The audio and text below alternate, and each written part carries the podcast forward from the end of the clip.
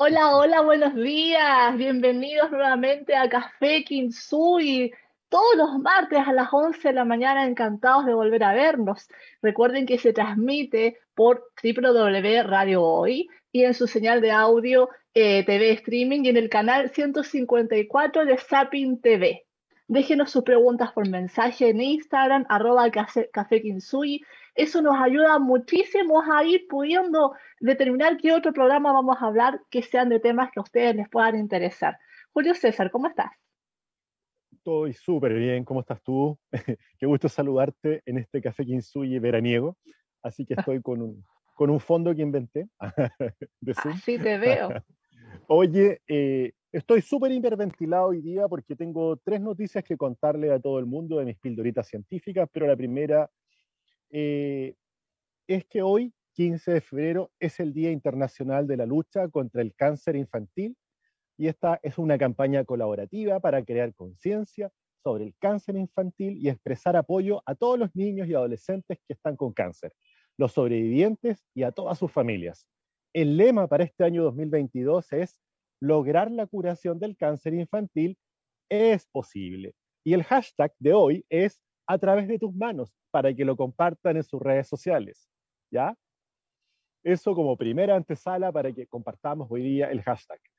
Bueno, eh, quería comentar algo que lo hemos venido conversando a, nivel de, psicólogos, tú y yo lo hemos conversado montones, y hoy día ya la Organización Mundial de la Salud eh, de Frentón ya puede afirmar que los videojuegos son una adicción. ¿ah? Se declaró como una enfermedad mental por la Organización Mundial de la Salud.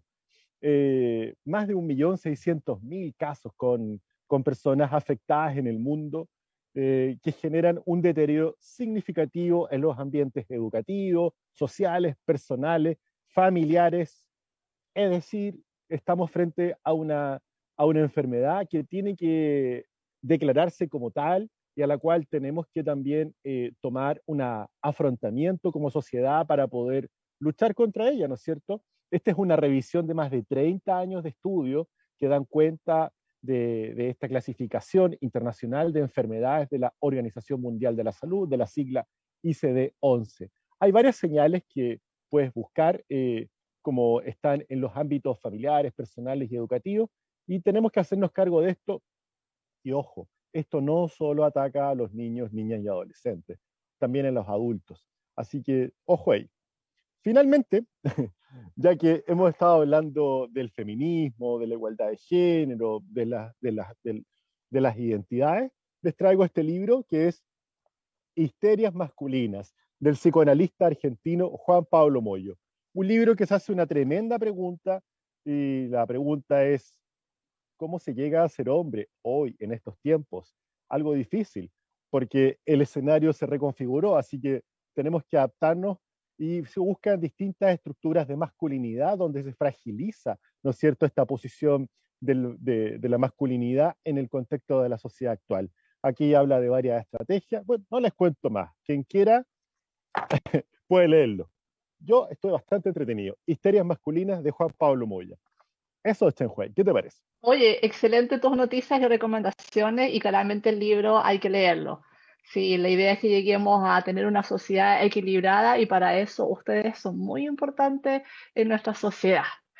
Oye, y la, la, la, temática de hoy día, espero que les agrade, es una temática donde nosotros queremos plantearles, hablarles de la relación, el diálogo entre nuestro cerebro y nuestro cuerpo, que a la larga es todo uno, ¿no? Y que en tanto funcionen en armonía y sincronía vamos a tener un mejor bienestar.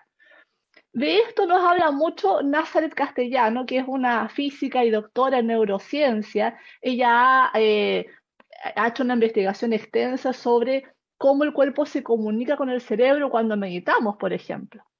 Y así en realidad hay muchos autores. Pero veamos en primer lugar qué es el cerebro, qué hace, qué, es esta incógnita que para muchos a lo mejor resulta incomprensible. Entendamos como que vamos sobrevolando un bosque y desde un avión vamos viendo hacia abajo un bosque frondoso y hacia arriba vemos como hay un continuo, como una masa vegetal, como que fuese un césped muy complejo.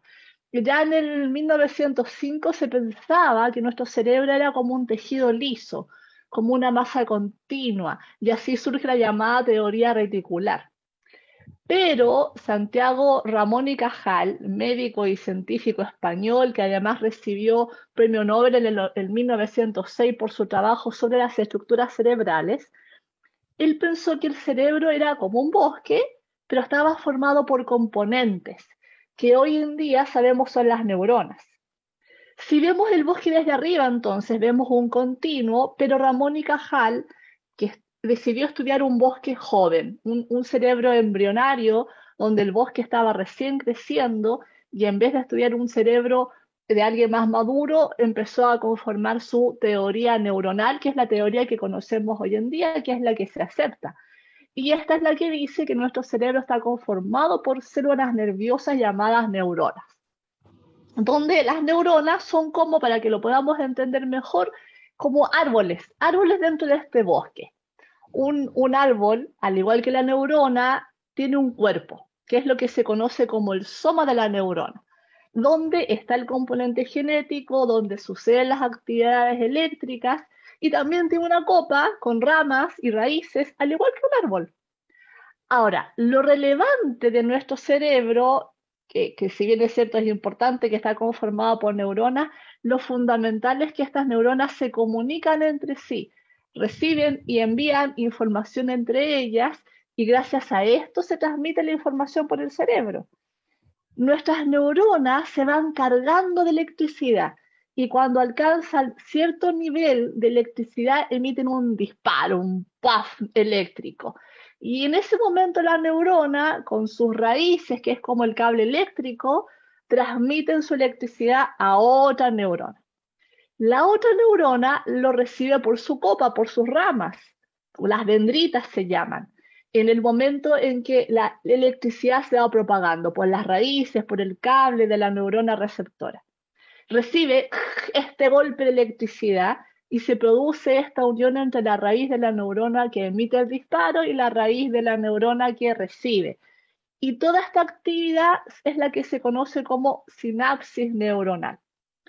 Y sucede que cuando la neurona acaba de disparar, se transmite esta electricidad en el cable las, dendritas se abren como unas compuertas que liberan neurotransmisores, que son la base química del pensamiento. Son como paquetes de información que se van transmitiendo de una neurona entre sí.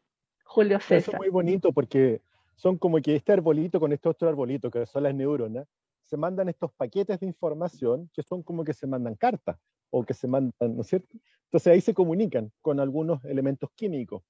Entonces, en la teoría neuronal de la percepción, de cómo percibimos, ¿no es cierto?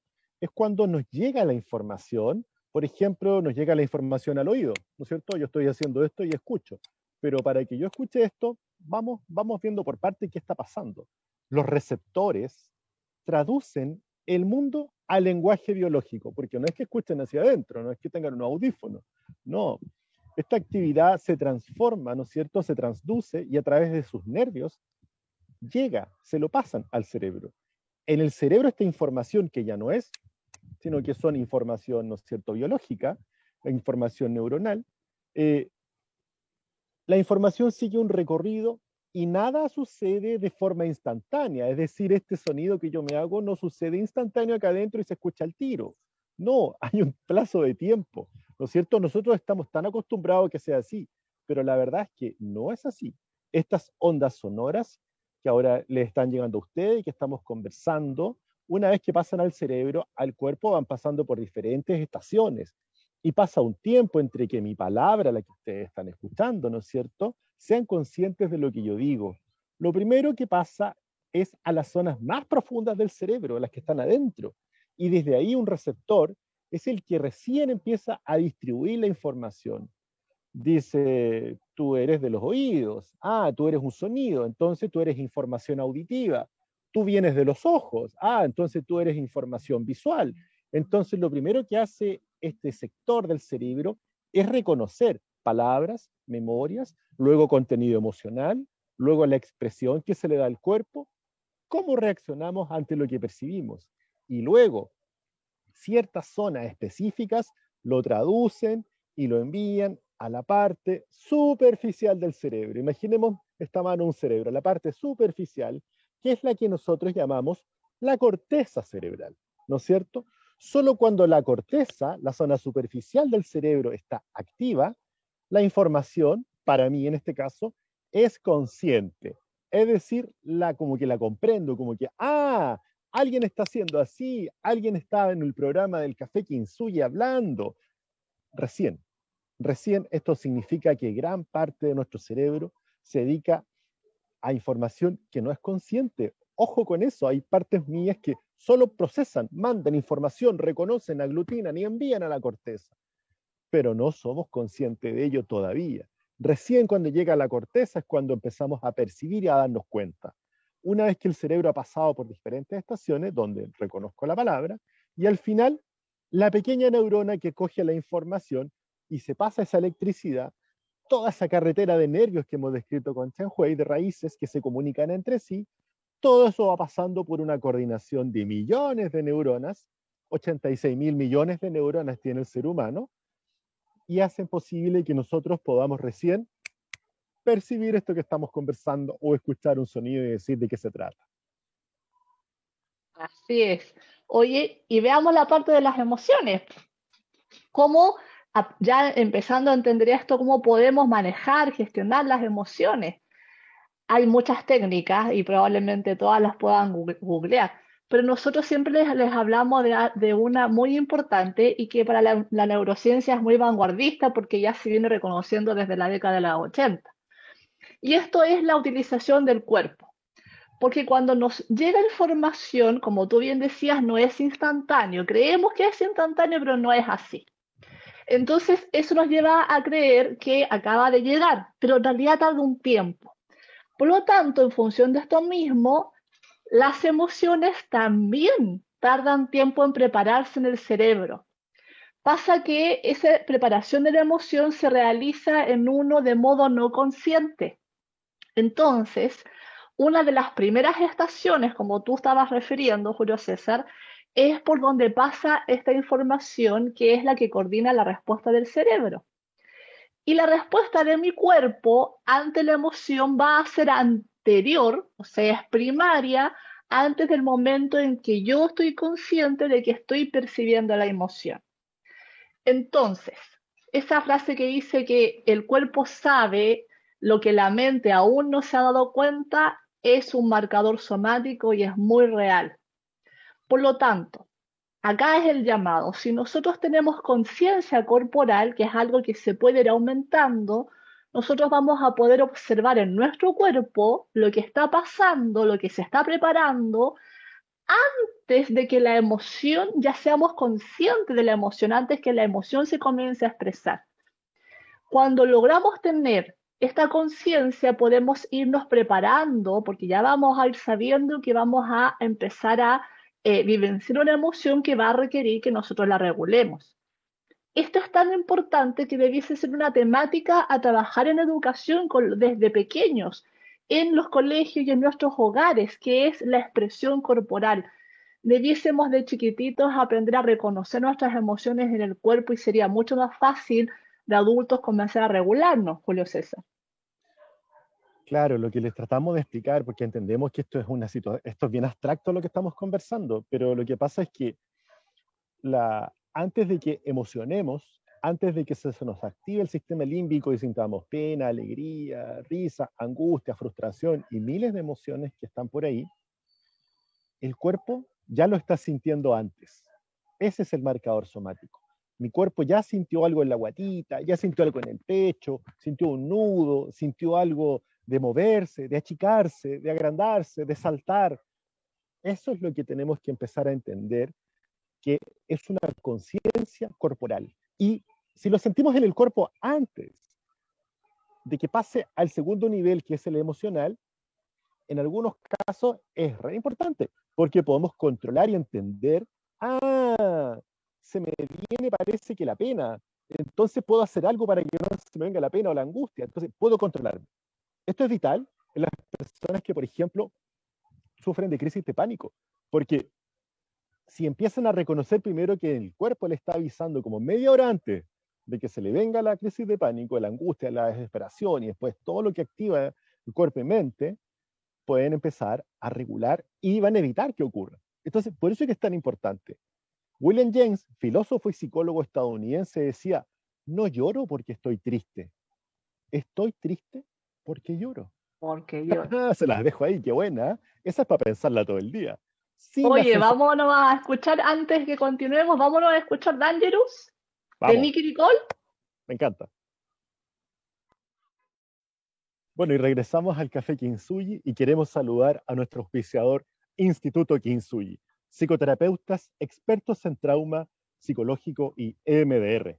EMDR es una terapia psicológica de tercera generación, basada en evidencia científica, orientada al tratamiento psicológico del trauma. Haz tu reserva al WhatsApp, más 569 5634 5078 y más 569 3716 6362. El trauma se puede superar. Bueno, y hoy día estamos entretenidos buscando toda esta cosa que en algún momento de la ciencia antigua la separaron, ¿no es cierto? Eh, Descartes, no, René Descartes, ¿no es cierto?, no, nos generó este famoso dualismo del cuerpo y la mente por mundos separados que se conectaban por una glándula pineal. Bueno, eh, después de Antonio Damasio, el gran, el, el gran científico del premio Nobel, ¿no es cierto?, que dijo, Descartes, lo siento, estás pasado de moda, el cuerpo y la mente es uno solo. Hoy día hablamos de las neuronas, del cerebro y el cuerpo como un todo integrado. Y es por eso que hoy la neurociencia engloba todo, neuronas, cuerpo, emoción. De hecho, hasta aquí en la punta de mi mano, de mis pies, hay, hay inervaciones, ¿no es cierto? Conexiones con, con el cerebro. Estamos completamente inervados. Así que, ¿pensamos con el cuerpo o sentimos con, la cabeza. Bueno, interesante, ¿eh? La neurociencia comprende entonces que está todo conectado. Antes asociábamos todo el cerebro, pero ya no es así. Así que sin la interacción con ciertas partes del cuerpo, no podríamos regularnos bien. Imagínate que incluso el intestino regula en gran medida todas nuestras propiedades sociales, de, de relacionamiento con los otros, de nuestro comportamiento. Respirar por la nariz acentúa nuestros mecanismos de atención, aumenta la capacidad de atencionar, qué importante para trabajar, para pensar, para estudiar, para aprender, para escuchar al otro. El cerebro interpreta constantemente la postura de mi cuerpo. Según cómo esté mi cuerpo, el cerebro dice, pucha, Julio César está nervioso, está seguro, está tranquilo, está alegre, está triste. Por lo que la postura es fundamental para nuestro cerebro. Entonces, esta propiocepción o interocepción, que es el darme cuenta cómo me siento dentro del cuerpo, incide completamente en mi mente y en, y en el cerebro. Saber cómo estamos se interpreta constantemente por nuestro cuerpo. Siempre pensamos también que hacer ejercicio físico es muy bueno para el cuerpo, pero para el sistema inmune, para lo cardio, para regular el peso. Pero el ejercicio físico ¿no es cierto? Que es mover el cuerpo de cierta manera ordenada, con cierto patrón, es muy bueno para tu salud mental. claro, claro. El ejercicio eh, físico siempre, hemos, siempre les decimos que tienen que hacer ejercicio, somos medio majaderos al respecto, pero no solamente es necesario para tener un buen estado físico, para tener buen, eh, una buena imagen, para tener una, un estado cardíaco bueno, para tener un sistema inmune, no, en realidad ya se ha comprobado que el ejercicio físico además promueve que tengamos una salud mental adecuada, saludable, porque se ha visto que, por ejemplo, en el ejercicio cardiovascular, el hipocampo, que es una estructura como de caballito de mar que está acá dentro de nuestro cerebro, se fortifica, se hace más fuerte. Es como que el bosque neuronal que tenemos adentro, donde habita el hipocampo, crece y esto se torna mucho, mucho más protector. Entonces, asimismo como practicar un montón de ejercicios que todos conocen, también practicar yoga, tai chi, chikun o similar, eh, eh, ejercicios donde interviene la conciencia corporal, donde interviene la atención plena, esto se ha visto que fortalece el cerebro y va a fomentar la gestión emocional, que era la pregunta que estábamos conversando. ¿Cómo regularnos emocionalmente? Necesitamos tener una interacción entre cuerpo y mente, conciencia, atención plena, para que podamos tener una mejor gestión emocional. Por lo que necesitamos aprender a cuidar y reconocer la postura de nuestro cuerpo. Julio César. Sí, así que por favor vamos derribando ahí, borrando todo eso que nos enseñaron alguna vez, cerebro y cuerpo y emociones como un todo, como lo que comes, lo que ejercitas, ¿no es cierto? Pero también pueden hacer la pregunta, bueno, pero el cerebro con el que nacemos nos predetermina, o sea, no hay nada que hacer, ya estamos programados como robots. ¿Es posible trabajar de modo individual para cambiar nuestra personalidad, nuestra manera de ser? Son preguntas que uno se hace y por qué no hacérselas si está bien. Y digo como robot porque no es, buena la, no es buena la comparación y siempre solemos hacer algo de esa naturaleza. Hay que reconocer eh, la complejidad que genera hacer cambios, ¿no es cierto?, en nuestra estructura individual, pero sí lo podemos hacer. Se ha visto que meditar, por ejemplo, cinco días, meditar cinco días, no te la estás dando acá de monje tibetano, hora y hora, no, meditar cinco días ya hace que nuestros cerebros se comiencen a apreciar cambios significativos. Aumenta la atención. Ramón y Cajal, nuevamente uno de los padres de la neurociencia, no solo descubrió la arquitectura neuronal, sino que también la plasticidad neuronal. Él dijo, todo hombre puede ser, si se lo propone, escultor de su propio cerebro. Bueno, arreglémosle un poco la frase para que esté al tiempo.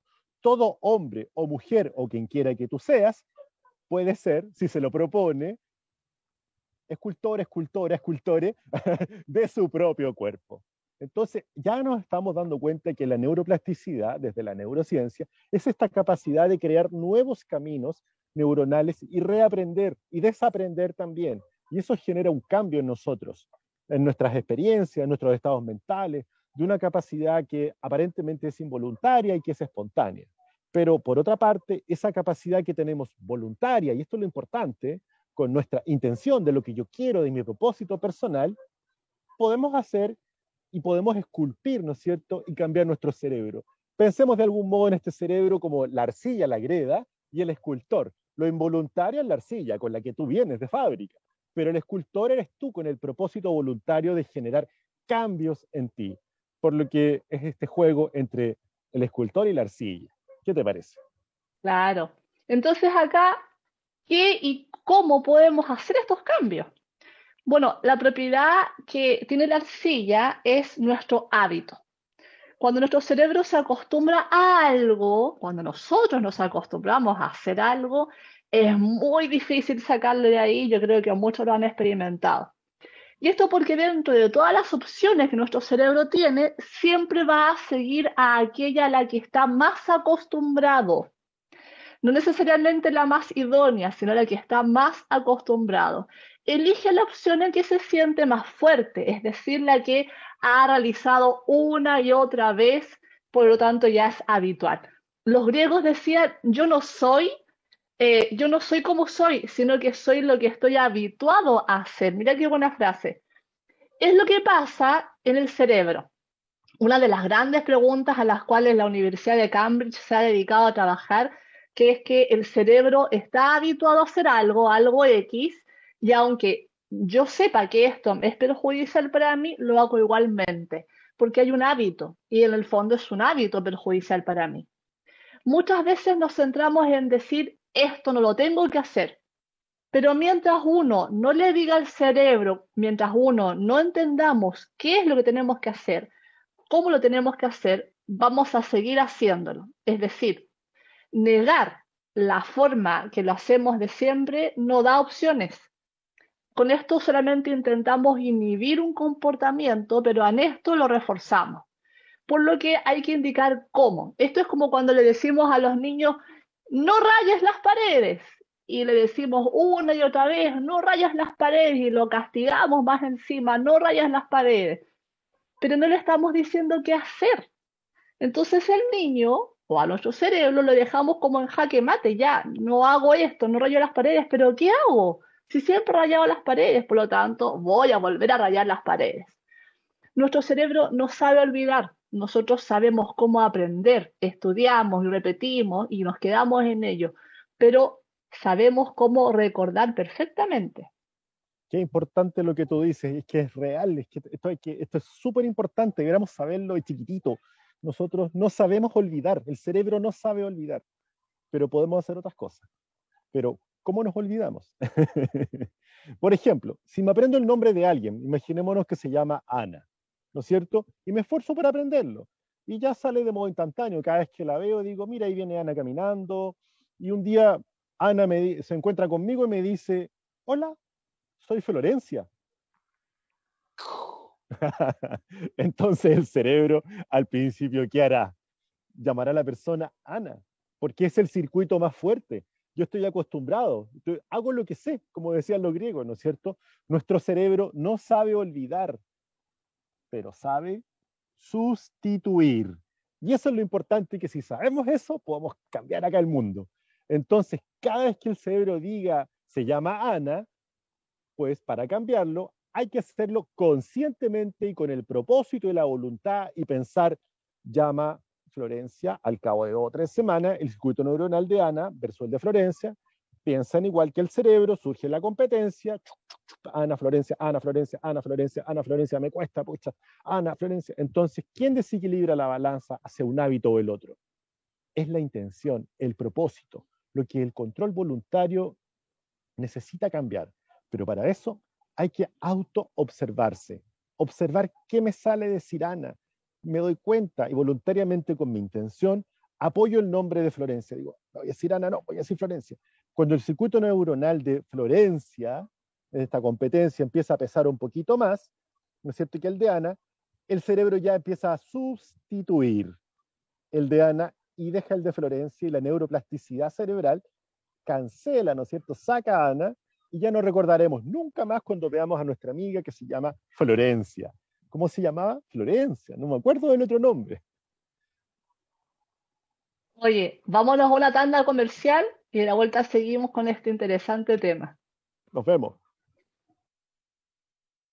Y estamos de regreso para continuar hablando de nuestro programa, pero antes queremos saludar a nuestro auspiciador, Instituto Kinsui, psicoterapeutas expertos en trauma psicológico y EMDR.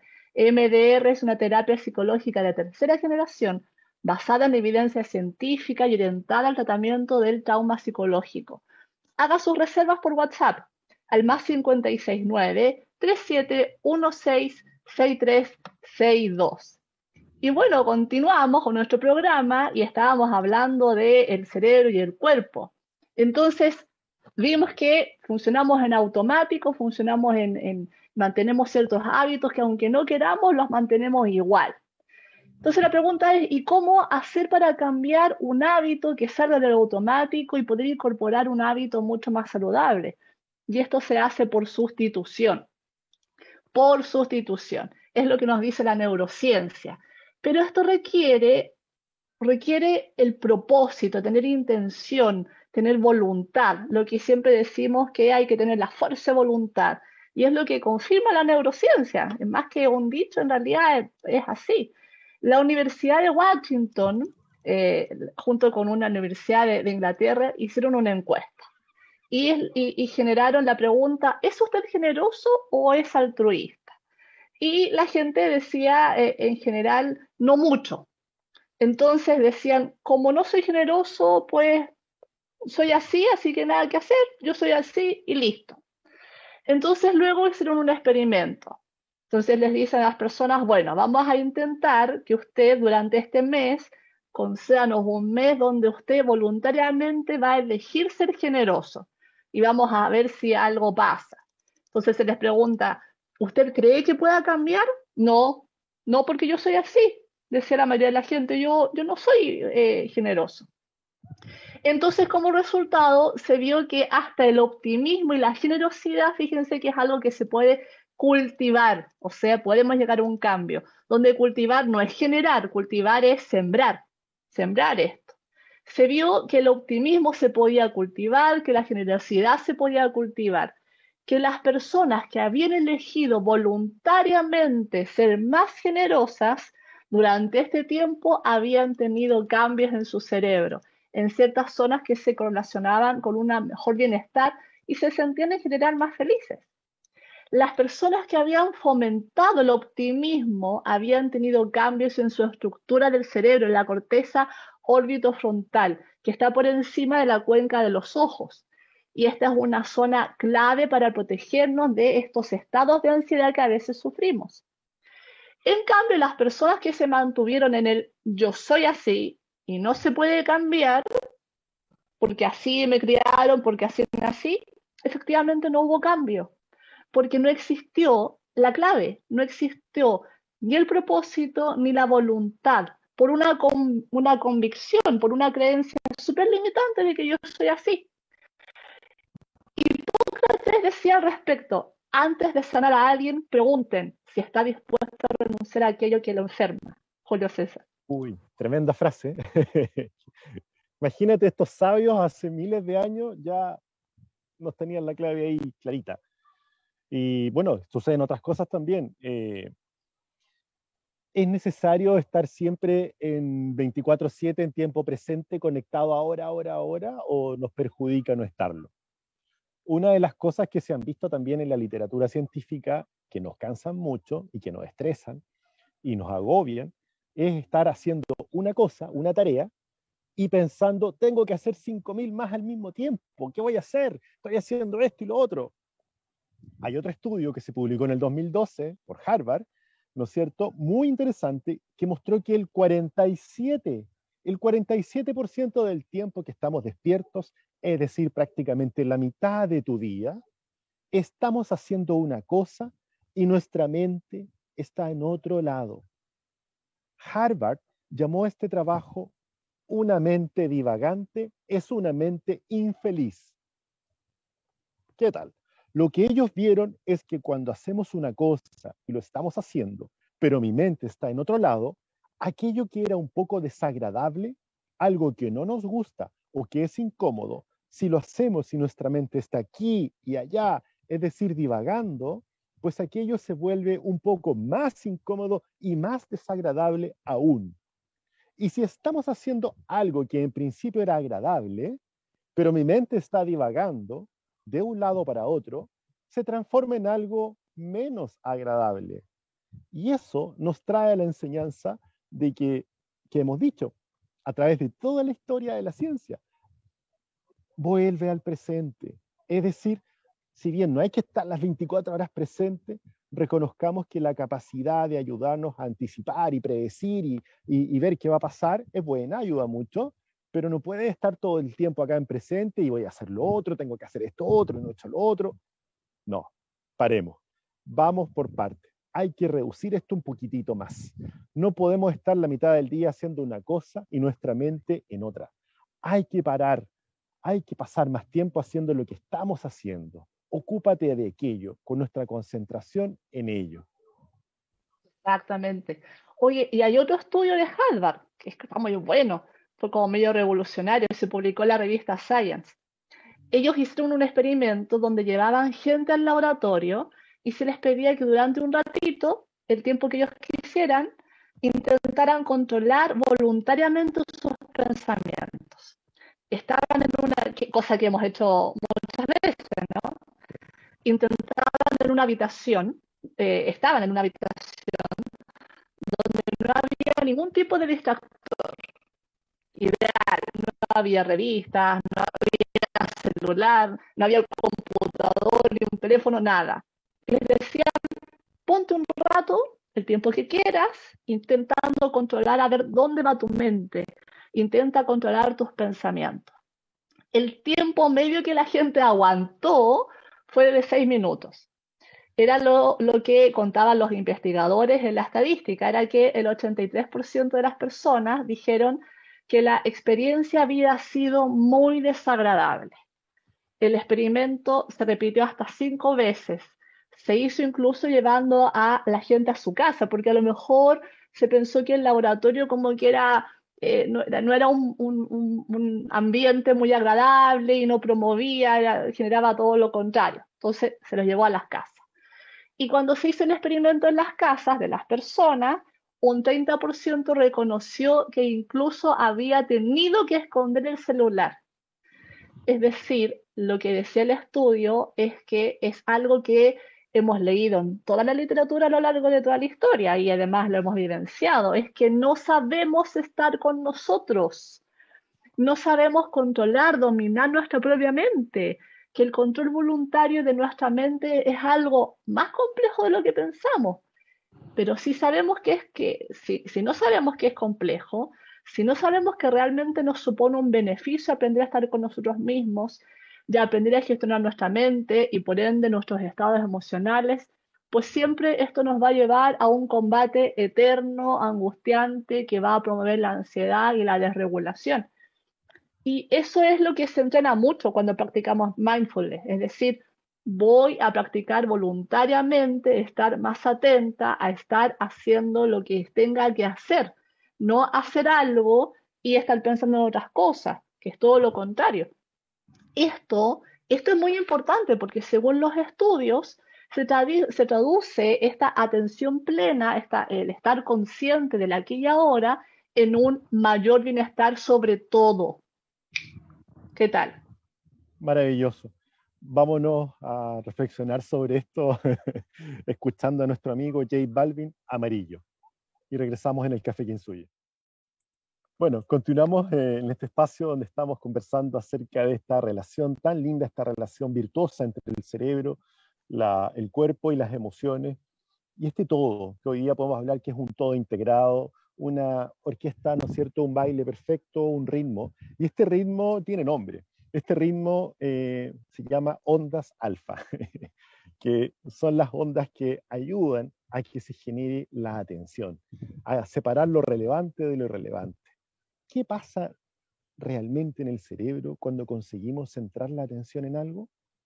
Bueno, cuando empezamos a meditar, aumentan las ondas alfa en nuestro cerebro, o cuando hacemos chikuno, tai chi o yoga, aumentan y son ellas las que nos permiten inhibir todas las intrusiones internas de otras neuronas que nos dicen, oye, tal cosa, tal cosa, tal cosa. No, yo soy onda alfa, te saco, te saco, te saco. Yo estoy en atención plena. Por ejemplo, una persona que aprende a meditar, al cabo de poco tiempo ya tiene muchas ondas alfa, aumentan. Y eso le permite mantener la atención y mejorarla. Y cuando ya tenemos control sobre nuestra atención, las ondas alfa dicen, bueno, misión cumplida, me retiro. Mira qué hermoso. Y se retiran, porque ya no surgen interferencias en el interior de ese cerebro que ya sabe atencionar. Ya no hace falta controlar. Qué hermoso. En la Universidad de Viena demostraron que cuando una persona presta atención a algo, hay un acoplo entre el ritmo alfa y el ritmo del corazón. Bueno, y podríamos seguir con otras partes del cuerpo, Chanquay. ¿Qué te parece? Oye, esto es fantástico. Además que me reía sola cuando decía las, las ondas alfa, es como, no, yo soy onda alfa. Esto es como cuando decimos el, el alfa, la, mujer alfa, el macho alfa, ¿no? Entonces tenemos ondas alfa también. En el fondo te dicen, a ver, no, no, no, ustedes para afuera. Ahora estoy yo acá trabajando. Me, me reía sola. Oye, ojalá que el mensaje que vayan entendiendo sea eh, primero que eh, no estamos predeterminados.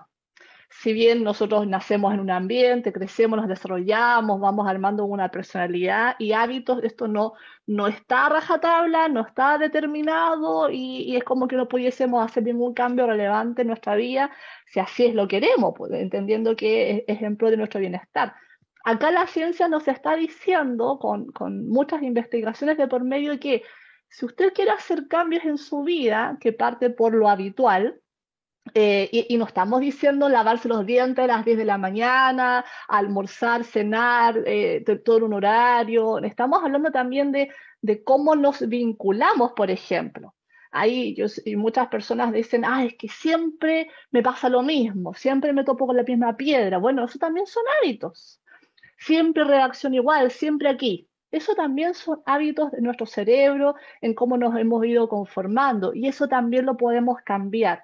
La clave es lo que les estábamos diciendo, propósito, voluntad, intención, querer hacerlo. Y eso implica que en un momento inicial vamos a tener que tener disciplina. Disciplina para poder generar que el hábito que tenemos, que esto implica una red neuronal X, se vaya eh, poco a poco aminorando en función de la formación de otra red neuronal con otro hábito que es el que deseamos porque entendemos que nos va a hacer mejor. Entonces, para formar la nueva red neuronal vamos a requerir voluntad, disciplina, propósito, ganas de querer hacerlo hasta que la red neuronal nueva ya esté como formadita y después empiece a generar competencia y después empiece a superar a la red anterior y la red anterior ya se debilita, primero la vamos a usar más. Nuestro cerebro va a decir, la nueva red es la que manda. Y esto también lo quiero llevar al ámbito de las terapias, de la psicoterapia. Lo, que decíamos antes, eh, pregunte, Hipócrates pregunten si la persona quiere sanar, quiere deshacerse de lo que le hace mal, porque es súper, súper necesario cuando uno va a psicoterapia que uno tenga la necesidad, que tenga la voluntad y trabaje en ello. Si cuando uno va a terapia no es que se enfrenta a un psiquiatra y a un psicólogo que le van a decir qué hacer. Los cambios no van a ocurrir si uno no tiene la voluntad y la disciplina para poder conformarlo. Julio César. Estoy totalmente de acuerdo, sobre todo con lo clínico que estás señalando, porque hay una voluntad, hay un propósito de querer sanar, de querer estar bien. Y justo al respecto, que hablamos que requiere disciplina, esta disciplina tiene que ser amorosa, porque eso también, también lo ha investigado la ciencia. Cuando tú estás haciendo algo que te cuesta y te dices, no, soy malo, soy penca, soy inútil, qué sé yo, eso activa regiones del dolor. Es decir, nos hace daño. Pero en cambio, si tú dices, pucha, no me resultó al tiro, pero yo creo que puedo hacerla, vamos, vamos de a poco, activa regiones mucho más amables. Y esas regiones más amables, más compasivas, hacen que tú te sientas mejor y puedas tener un mejor bienestar cerebral, que es la amabilidad cognitiva, algo que también puedes, puedes también por ahí sondear, investigar, y que, y que hoy día está trayendo enormes investigaciones al respecto, en el autotrato, en el cómo tú te tratas a ti mismo. Así que dale con este propósito, dale con esta voluntad. Claro que puedes cambiar, no somos máquinas deterministas, somos seres humanos cambiantes que tenemos la neuroplasticidad, podemos generar cambios enormes pero siempre desde un espacio de amabilidad conmigo y también con el otro. Que tengan un súper, súper martes. Nos vemos desde el Café Kinsuyi. Chao. Chao, chao.